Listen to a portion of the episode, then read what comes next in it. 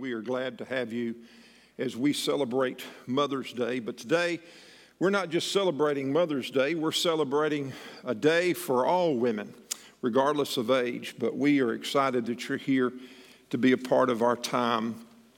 Let me ask you a question. You know, as we as we talk about mothers, as we talk about moms, let me just make this statement. There are different ways of determining something's someone's value or worth.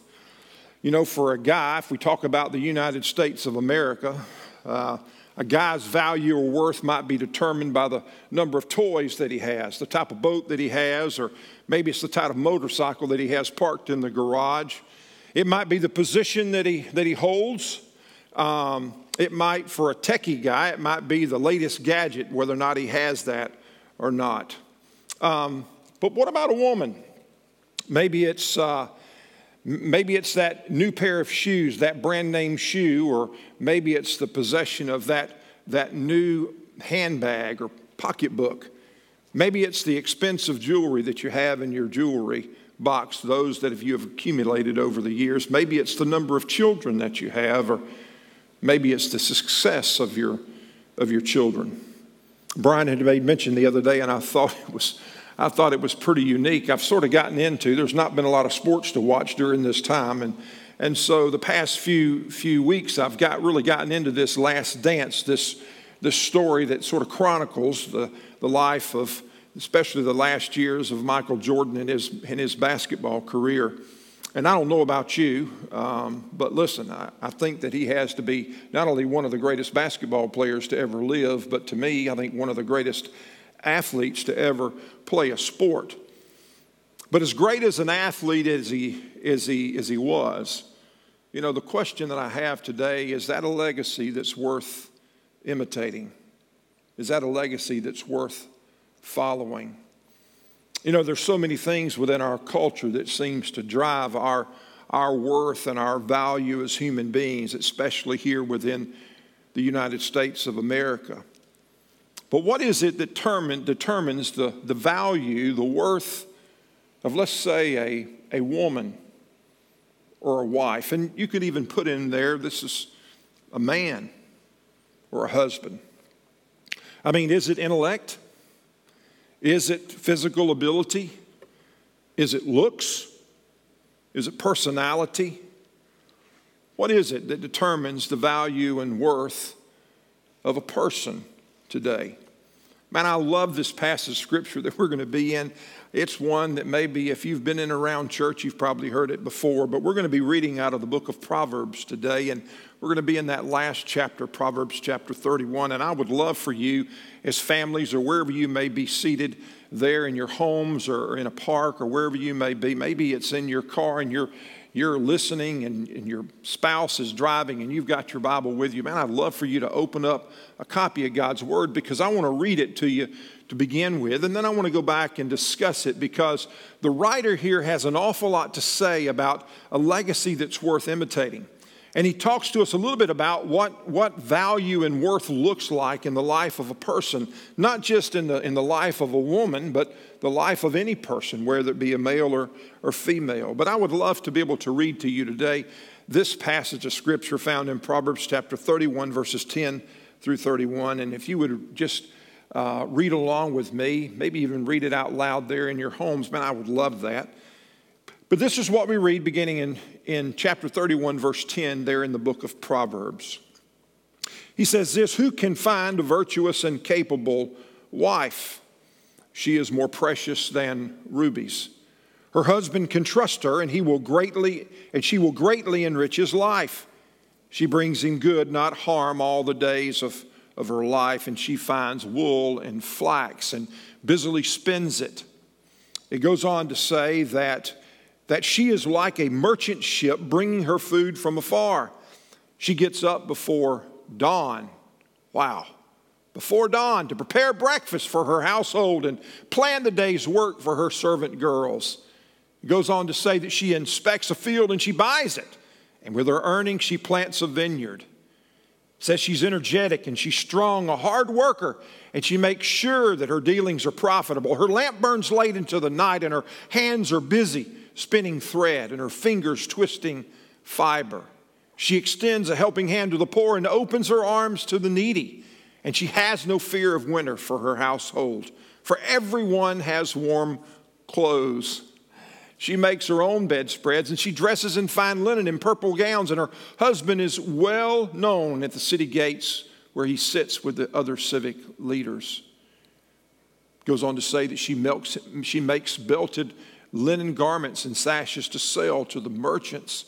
She's clothed with strength and dignity, and she laughs without fear of the future. Says when she speaks, her words are wise, and she gives instructions with kindness.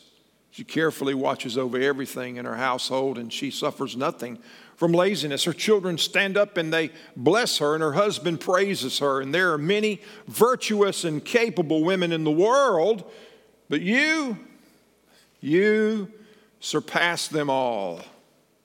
And then, man, you just underline, underline, and underline this again and again and circle because listen at this bottom line. Charm is deceptive, beauty does not last, but a woman who fears the Lord, mm, a woman who fears the Lord will be greatly praised. Reward her for all she has done. Let her deeds publicly declare her praise. And so we have the writer here up front talking to us about the value and the worth attributed to what's known as a virtuous or, or noble wife. And look at what he says up front. I, I just want to make note of this to start off with. He said, Man, listen, a virtuous and noble wife, he said they're valuable. They're hard to find to begin with. He said, Who can find a virtuous and capable wife? They're few and far between. We say, Man, it's not just so hard to find a, a good wife, it may be hard to find a good man too. Let's not just pick on the ladies. But the word virtuous there means righteous. It means of, of moral character. And that virtue is a character trait that leads to, to right living. But he said it's not only hard to find, but he, he says also it's rare, it's precious, more precious than, than rubies. And rubies were a precious stone, and they were a symbol of, of worth and value, wealth and power, and they were acquired and they were held by, by kings and people of great worth and value. And the writer in this passage is identified as a person named Lemuel. Now, if you go back and look, we have really no clue who Lemuel is. I mean, we know that he was a king, it identifies him as a king, but who is he? But whoever he was, he would have known the value of a, of a ruby. He would have also known the value of a wife, a good wife, a virtuous wife. And so, who is this Lemuel that's supposedly the writer? I mean, there's speculation. Some people say that this, this writer Lemuel is really that word Lemuel, the name Lemuel was really a name given to, to Solomon by his mother. And so they identify Solomon, and this is really a pet name, like little buddy or, or, or honey or something along that line. Others say it was King Hezekiah, who was a king in the southern kingdom before, um, before it was destroyed. He was a king, he was a good king. Others say that Lemuel was just a fictional character that Solomon himself made up. But whatever the case, if it was Solomon that wrote this passage, he would have known the value of a good woman because he would have had his pick as king.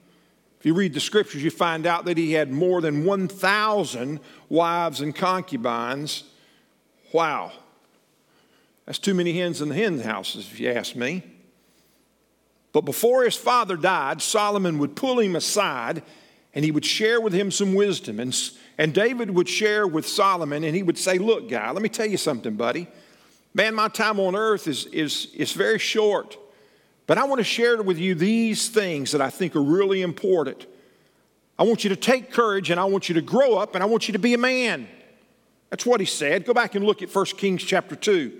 I want you to take courage and be a man. I want you to, to watch after. I want you to observe the commandments and the laws of the Lord because they're important. I want you to follow his ways and I want you to keep his decrees and his commands and his regulations. I want you to remember the words that were written down in the laws of Moses. And I want you to not only just listen to them, I want you to do them.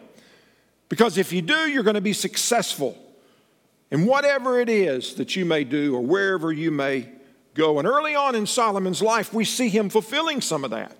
Because early on in his life, when asked for, you know, what is it you want, Solomon? He, he prayed for wisdom. Of all things that he could have had, he prayed for wisdom. And in the midst of that, God not only gave him wisdom, but he also gave him riches and he also gave him influence.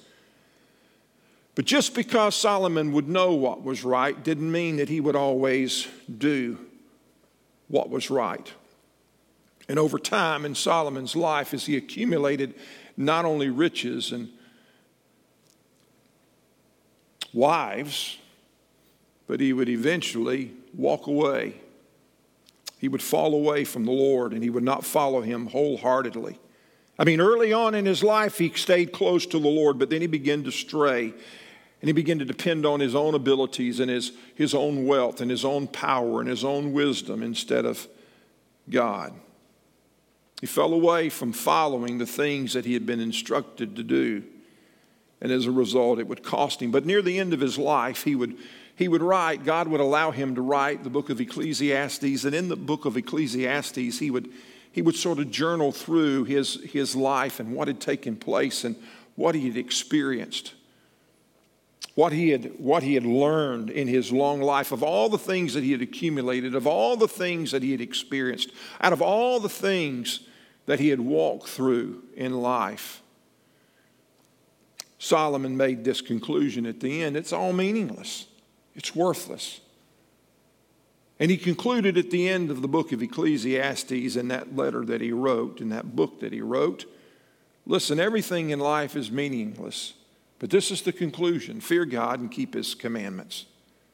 Everything is meaningless, worthless, apart from God. Whether it's position, whether it's power, whether it's prestige, whether it's possessions, it's all meaningless. And this writer, regardless if it was Solomon or not, would go on to tell us about a virtuous woman and what she looked like and what some of her characteristics. A, a woman of noble character. And he would say that, listen, when you find one, it's like finding a, a gem, a precious stone. And I have to be, say, I was raised by one of those gems that he's talking about. Back in 1985, in the summer of 1985, I discovered my own gem. And in just a couple of months, we will have been together. We'll have been married some 32 years. But what is it that, that he goes on to say that adds value? I mean, a virtuous woman, if she's hard to find, if she's as precious well, talk to me about some of the characteristics of this virtuous woman. Look at what he has to say there in verse 11. It says she's trustworthy. Her husband can trust her and she will greatly enrich his life, and she brings him good, not harm, all the days of, of her life. I mean, there's, there's, there isn't a reason not to trust her because she's trustworthy. What an awful feeling to, to be in and around relationships with people that you can't trust. You might be in a relationship like that today. Maybe it's not a spousal relationship. Maybe it's a relationship of a friend relationship, and your, your trust has, for some reason, has been broken. I want you to write this down because this is really important. As I was thinking through, and, and I was thinking through trust, I, I, I, thought about this. You know what trust does? Trust sustains. Trust sustains relationships, doubts destroy. Whereas trust sustains relationships, doubt destroy. Won't you say that out loud with me? Trust sustains, doubts destroy. See, what trust does is it creates an environment for confidence and security, whereas lack of trust creates an environment of insecurity, unsettledness, worry, and anxiety. One of our one of our church family is in the hospital right now, Tom Ford, and Tom had suffered from a heart attack and some other medical issues that he's dealing with. And I was on the phone with his wife, Gail, yesterday, and we were talking, and, uh, and I just said, Gail, you know, how are you doing? And she said, Sid, really, I'm doing fine. And I said, Gail, I said, man, this has got to be hard. And she said, it is, Sid. She said, it is. She said, it's, it's really hard. But she said, There's a sense of peace. She said, Because I trust God. And I believe that God knows exactly what's going on. You know, it reminds me of the story of Anna Grace, my smallest, our smallest, that when this virus stuff began and we were having these discussions and there was all the stuff on the TV and just a lot of anxiety and potential for worry. I, I, asked, I asked Anna Grace one night, I said, Baby, I said, Are you worried about anything? And she said, No, Dad. I said, Well, why? She said, Because I know that you and Mom have everything taken care of. I trust you. I trust you. Trust is huge. It's huge in relationships. And here we see the writer coming back and saying that a virtuous woman, a virtuous wife, is one who is trustworthy. But what do you do if trust is lacking in a relationship? Why is there trust lacking in a relationship? Is there actions that you can take to, to rebuild or to build a bridge so that your relationship is more trusting and there's, there's trust that, that, that can be applied? I wrote down some thoughts, some practice, the practical. Hmm. I mean, are you a person of your word? Just think about the communication. Are you a person of your word? Are you completely uh, truthful? Can you be, can you be trusted? What about, what about this one? Going the extra mile. What about things like sharing passwords and, and what about even uh, linking up to things like Find a Friend or, or the app like uh, Life 360? You say that's ridiculous. I mean, if, if you're in a relationship like that, that you've got to, it's not about that, it's about going the extra mile. It's talking about rebuilding or building into that relationship trust. And I don't really care if you like it or not. I'm just giving you some what I think is good. What about this? What about making wise choices? Sometimes relationships are broken because there's a lack of trust because of maybe you've been places that you shouldn't be. Maybe for businessmen, maybe or business women, maybe no more business meals alone with persons of the opposite spec. What about spending time in God's Word, asking for wisdom and direction? What about keeping your spouse updated with financial, the financial status? And what about no secrets within the home? There's a lot of things that can be done to, to rebuild and to encourage trust within the home and in other relationships. You know, but on the other side, you may have been the one that's been hurt. You may struggle with the issue of forgiveness or the practice of unconditional love. I, I want to remind you what Paul had to say. This is what Paul had to say in reference to unconditional love. He said, Love never gives up. He said, It, it never loses faith. It's always hopeful and endures through every circumstance. Man, that love that we get from a relationship with Jesus Christ that, that comes from the filling of the Holy Spirit. It said it never gives up, it never loses faith, it's always hopeful, it's always enduring through whatever circumstance there may, you may experience. And it all comes from the indwelling of the Holy Spirit. Listen, it's not because you're good, but because the Holy Spirit living inside of you is, is good. I love the words of in 1 John 4 said, All who declare that Jesus is the Son of God have God living in them, and they live in God. He goes on to say, We know how much God loves us, and that we have put our trust in His love, not in others. And God is love, and all who love, who live in love and live in God, and God lives in them. And that we can live in God, our love grows more perfect. Did you hear that? As we live in God, our love grows to become more perfect so that we will not be afraid with Him on the day of judgment, but we can face Him with confidence because we can live like Jesus here in this world. In other words, we can trust when, when it's tough to trust. We can believe when it's hard to believe. We can love when it's difficult to love. And he goes on to say, such love has no fear. Because perfect love, what it does, it expels all fear. Are you afraid of something today?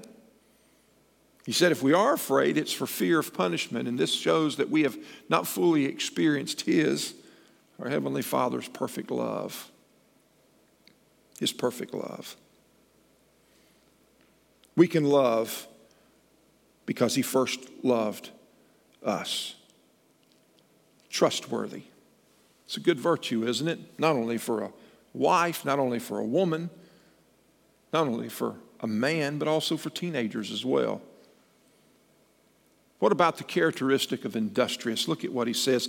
She finds there in verse 13, she finds wool and flax and busily spins it. This is going to make you tired as you listen to this.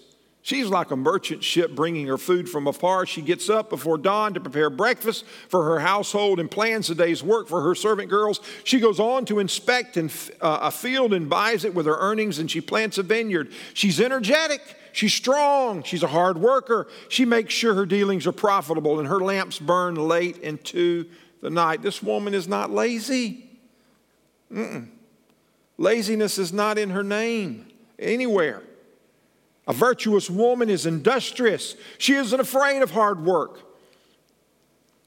There are those people that wait on things happen. There are those people that wonder what happened. And then there are things, those people that make things happen. And that's what a virtuous woman is. She is that industrious woman that makes things happen. It talks about writing about finding wool and flax and you know why she found wool and flax? Because she didn't wait on somebody to bring it to her. She went looking for it. An industrious woman does what's needed to take care of not only herself, but those people around her. It says her, late, her lamp burns late into the night, not because she's looking at Facebook or not because she's playing a crossword puzzle, not because she's watching the latest movie, but because she's doing what needs to be done, because she's industrious. Her hands are busily spinning thread, her fingers twisting the fibers. I was raised by an industrious woman. I'm married to an industrious woman who was raised by an industrious woman. I am surrounded by industrious women on this church staff, and for that, we are greatly blessed. Let me give you a third thing. Can I do that? Look at verse 20. She extends a helping hand to the poor and opens up her arms to the needy. Write down the word compassionate. That's another characteristic of a, of a virtuous woman. She's compassionate.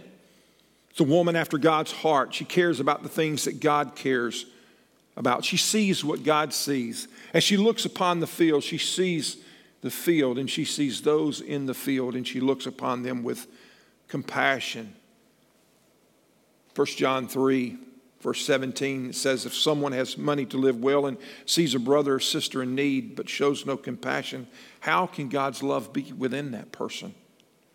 Dear children, let's not merely say that we love one another, but let us show the truth by our actions. Meredith and I were laughing last night because we were remembering different things within our, our lives. And I remember the time that I told her she couldn't help anybody else. I said, Baby, you can't do this anymore. I said, No, no more compassion for people. Because there was a time in her life, it seemed like every time she was helping somebody, going way out of the way to try to try to help somebody in need, fixing a meal, taking someplace somebody, it seemed like she was getting stopped by the police. And I said, Baby, you can't do that no more. We were laughing about that. Write this down. She's fully prepared. Fully prepared. Verse 21 she has no fear for winter for her household, for everyone has warm clothes. She makes her own bedspread. She dresses in fine linen and purple gowns. Skip down to verse 24. It says, She makes belted linen garments and sashes to sell them to the merchants. She's clothed with strength and dignity, and she laughs without fear of the future. You know why she laughs? She's prepared. She's not worried, she's prepared. You know, and these day and time, we can just sort of wait to the last minute, order it on Amazon, run down to the store, grab something, and pick it up. But it used to not be that way. I mean, it used to be you had to plan and prepare because you didn't have a store right down the street.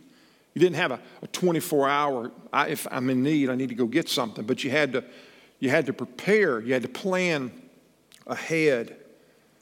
I remember my grandmother growing up making quilts. I, I, remember my mother and my grandmother and those around me using their hands to, to make clothes, those little, those little packets of, of designs that they used to have um, for, for, to make clothing so that you could sew. I mean, it's almost like sewing these days is a, is a, um, is, is a, it's, a, it's something that you don't even do anymore. I mean, who even owns a sewing machine these days?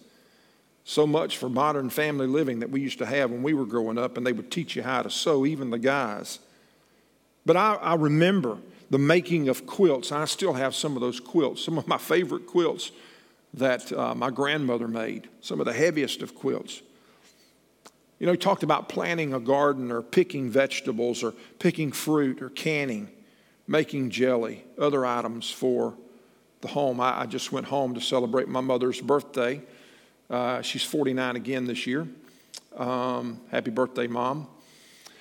And there on the, in the kitchen, on the table, was a tub of cucumbers that had been cut up that were in lime preparing to make pickles because that's what mom does this time of year. She makes pickles. And you know why she makes pickles? She makes pickles because she knows that we like pickles. And you can have pickles at Thanksgiving and you can have pickles at Christmas and all other times of the year when you're not picking cucumbers. You have to plan for that, you have to prepare for that. I was laughing at my mom when coronavirus hit she was talking about not being able to go to the store. And I'm thinking to myself, Mom, what is it you need? I mean, you've got everything at the house. You got plenty of vegetables that you've canned, and you got all the toilet paper in the world. You got a whole closet full. Matter of fact, you got enough to service Walmart for the next six months. She was prepared. My mother was the one that always told me, make sure you wear clean underwear just in case you're in an accident. Mom said, always be prepared. She not only lived it, but she, she wanted us to live it as well. So you got that characteristic of being fully prepared. But a virtuous wife is always also one who is responsible. Look at what he says there in verse 23 not only responsible, but also respected. Her husband is well known at the city gates where he sits and other with other civic leaders. Listen, behind every good man, there's a great woman. Let me just say that. Behind every good man, there's a great woman. It's a privilege to have a spouse like I do that is not only responsible in the home, but is also respected and responsible in the workplace. She's not only responsible, she's not only responsible for the things in the home, respected in the home, but also outside the home. And my wife's influence, her, her responsibility and her respectability outside the home is an encouragement to me in what I do. And here it is the writer telling us that a virtuous woman is one who is responsible and respected. Because when she does that, she allows us as, as men to be able to function outside of the home and do what we need to do. Write this down also because here, look at verse 26 and see what it says. When she speaks, talking about this virtuous woman, he said, Her words are wise and she gives instructions with kindness. This is hard this is hard. She controls her tongue. Boy, isn't that something we all can apply to our lives? He said, A woman of noble character, a virtuous woman, knows how to speak, when to speak, and how to use her words. Paul, when speaking to the church, Paul said this in Ephesians chapter 49, uh, 429 Don't let any unwholesome talk come out of your mouths, but only what is helpful for building others up according to their needs, that it may benefit those who listen. You know, what did those people that's closest to you, what would they say about your speech? What would your cable company provider, service person that you talk to on the phone, what would they say about your speech? What about the technician that happens to come to your house to fix your cable, which has been out for a period of time? What would he say about your speech? What about the next door neighbor? What about your parents or your spouse or your children or your co workers? I was on the phone the other night. I've had some problems, and I will not mention my cable company. I've had some problems. If you've tried to reach me or I've not responded to you, it's probably because I've not had a lot of cable or phone here lately, and it's been pretty upsetting and overwhelming to say the least. But it is what it is. And I was on the phone a couple of weeks ago for three hours one night and we couldn't get it fixed. And then I was on the phone the next night for three and a half hours and I never talked to a single person I was so upset. I could have spit bullets. I think my blood sort of rose and I'd had enough. I was over it. My wife looked at me and she said, You're not being too Christian like. I said, I don't feel like I'm too Christian like right now. The next night I was on the phone for four hours. The fella at 12:15 at night said to me, he said, uh, Mr. Brock, he said, would you please, I know we've done this. He said, because we could we keep, please just do this one more time. He said, would you please look and see if the white light is blinking? I said, sir, let me share this with you. The only white light that I want to see right now is Jesus when he comes, and it would be a great time for him to come because I am ready. Mm. Meredith telling me, I don't act like a Christian, huh? Listen, how's your speech? How's the speech? I'm not talking about just at church. Hey, brother, how are you doing? what happens when you walk outside the church? What about when you're in those environments and nobody else is around? Are you an upper room person or you are a basement person? Do you use your words to encourage or discourage? Do your words lift people up or do they tear people down? Do they cut deep or do they leave scars? Are your words like salve or are they, do they bring healing and encouragement? The writer here says a woman or a person of noble character seeking after the heart of God understands the importance of speech and recognizes the privilege and the opportunity to build others up. Our words are important, regardless. And look at this, this last characteristic, and this is just some that I've written down myself. Write down the word vigilant. Verse 27 She carefully watches everything in her household and suffers nothing from laziness. And the word vigilant here, it means to keep a careful, careful watch. It means to like to sleep with one eye open, to be, to be observant, to be on the lookout. And he goes on to say that this virtuous wife, these characteristics that she, that she has, man, listen, they, they don't go unnoticed. People noticed. They stand out. They're a reflection of either God's glory or not. And in verse 28, he said, Her children stand and bless her, and her children praise her. There are many virtuous and capable women found in the world, but you, you surpass them all. I can just imagine. If it was Solomon, who's he talking about? Out of all the ones that he would have had surrounding him, he must have had his eye on one. These characteristics. And then I love what he says at the end. Because there are all these things that the world values. There are all these things that the world says are important. There are all these things that the world says But this is what he has to say in his bottom line Charm is deceptive, and beauty does not last. Oh, but underline this but a woman who fears the Lord will be greatly praised. Let me read that for you again. Charm is deceptive and beauty does not last, but a woman who fears the Lord will be greatly praised. My wife is a great cook. Doesn't it look like it? This didn't get this way just by eating at McDonald's. Okay, I'm going to tell you that. And my wife likes to try things out from time to time. I think I go back in, in over the 32 years that we've been together, and I can probably count on my hand some meals that I didn't like, and very few of them that I did not eat that I thought, man, this is unbelievably great. There's been a couple of times I had to go shake my head, think, mm, baby, I don't know about that. And I remember about uh, maybe six months or so ago, she was trying out something new, and I walked into the house and I was thinking, man, I don't know what's on the pot, but it sure does smell good. She was making this new soup, and she had spent all this time putting it together. And I looked in the pot, and it was, man, it was a beautiful looking color, had these garnishes on the top. And so we prayed, and we all got us a bowl, and we sat down around and where we sit to eat, and and it, and I, I had to go back and get something. It got quiet. And I'm thinking, I didn't hear, mm, mm. I didn't hear that. It was just quiet. And then I, I finally I heard one of the kids say, mm, mm. And Meredith, Meredith said, Good night. This is terrible. I'm thinking, maybe it can't be that bad. And so I took a spoonful and it sort of took my breath away. And so I thought to myself, yeah, this, this is is pretty bad. I mean, I tried it. I think I ended up getting a banana sandwich or something. I don't remember now, but I just remember thinking we had to dump the whole pot. She spent all afternoon fixing this, this soup, which it, it looked great, it smelled great, but man, it wasn't great at all. It was terrible. And we all, we all laughed about it afterwards. We know what soup not to make next time. Well, let me tell you something.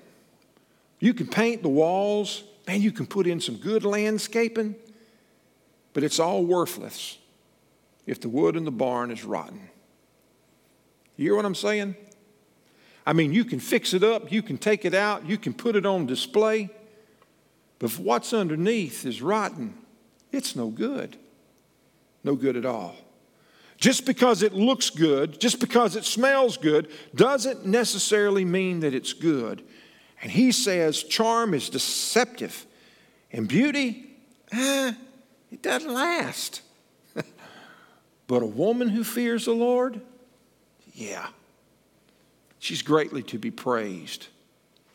And you know, here it is in the book of Proverbs, finishing out just exactly the way that it started out talking about referencing the fear of the Lord. Because that's the foundation for a legacy worth imitating. And we learn an awful lot here in what it looks like to be a virtuous woman, some characteristics a trustworthy, industrious, and compassionate, fully prepared, responsible, and respectable, controls her tongue, and vigilant. But at the top of that list and what brings all that about?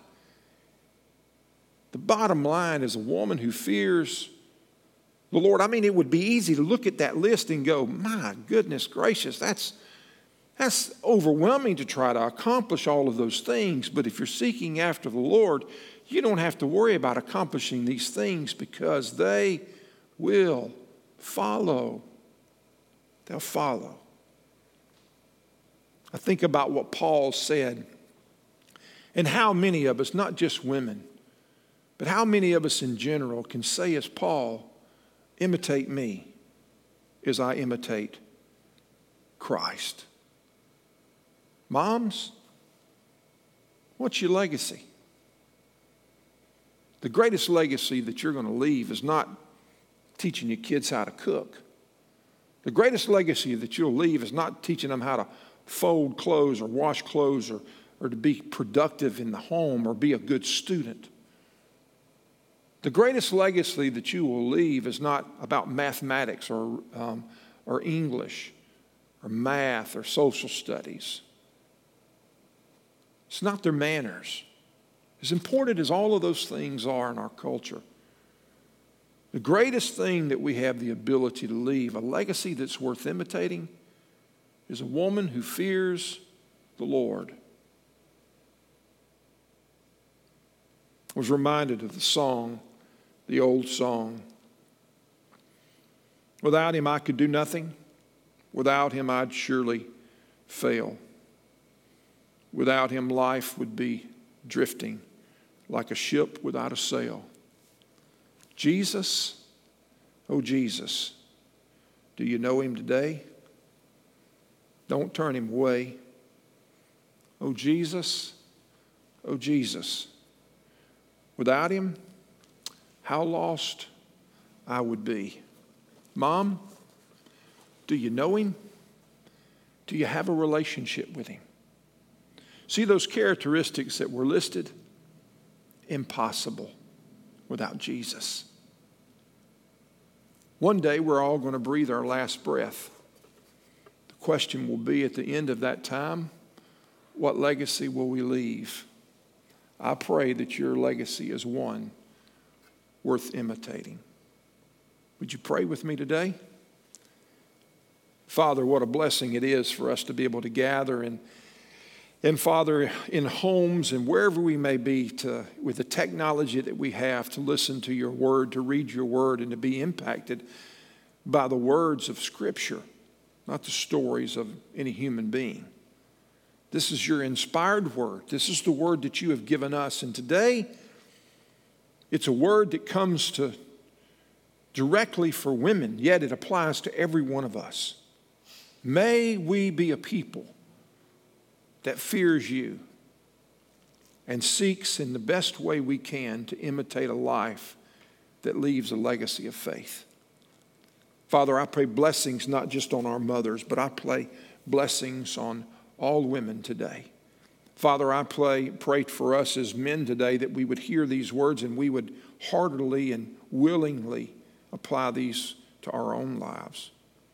Thank you for the privilege that we have of serving as a body of believers called Heritage. Father, I pray that as we go, that we would recognize the opportunities we have. Father, that as we as we go into the highways and byways, as we are allowed these days, as the restrictions are being lifted, that we would recognize our responsibility and privilege to be your ambassadors for Jesus. Because we are the billboards. May we live a life that's worth imitating. That's my prayer. And for the person today that, that doesn't have a relationship with Jesus Christ, even right there where they are, they have the privilege of being able to receive Jesus, to recognize the deficit that they have, to recognize that there's not a thing that they can do to save themselves. Even right there, would they cry out to you and ask Jesus Christ to cover their life? Would they accept Him as Lord and Savior and say, in the simplest of forms Jesus, I want to follow you. I want to give my life to you. That's the greatest day. Thank you for the privilege of growing, sharing, and serving together as a body. Bless us now as we go. May we take these words and hold them close to our hearts. In Jesus' name we pray. Amen.